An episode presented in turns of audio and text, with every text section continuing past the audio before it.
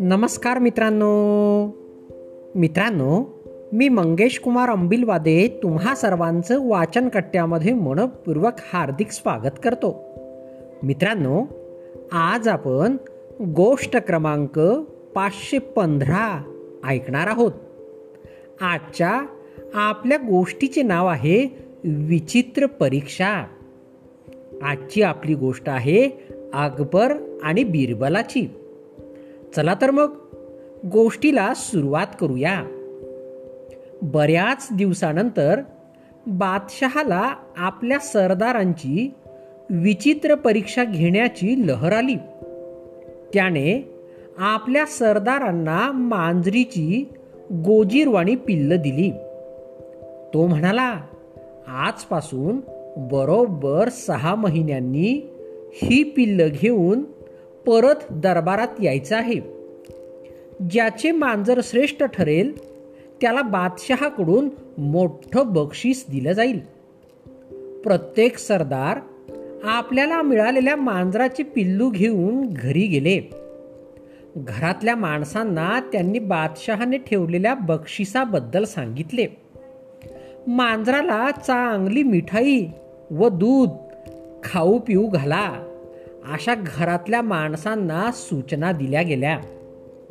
प्रत्येक सरदाराच्या घरी मांजरांचा मस्तपैकी खुराक चालू झाला. हळूहळू मांजराच्या अंगावर तेज येऊ लागलं. ती पिल्लं चांगली गुबगुबीत दिसू लागली. मात्र बिरबलानं आपल्याला मिळालेल्या मांजराला असा कोणत्याही प्रकारचा खुराक दिलाच नाही. घरातल्या साध्या अन्नावर त्याला वाढविलं. उंदीर पकडायला शिकवलं.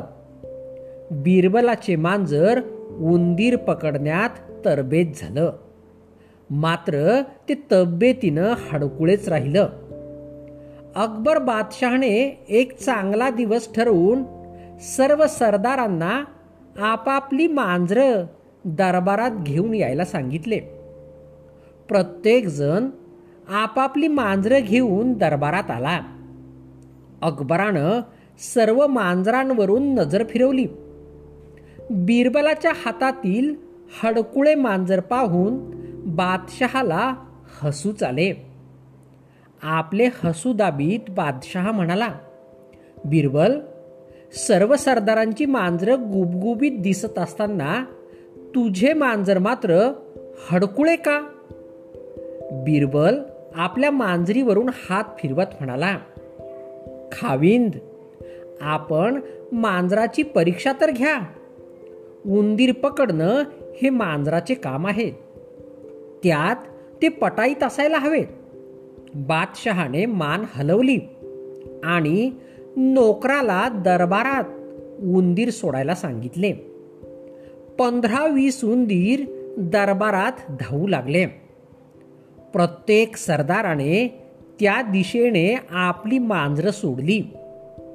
बिरबलाच्या मांजराने तर बिरबलाच्या हातातून उडीच मारली.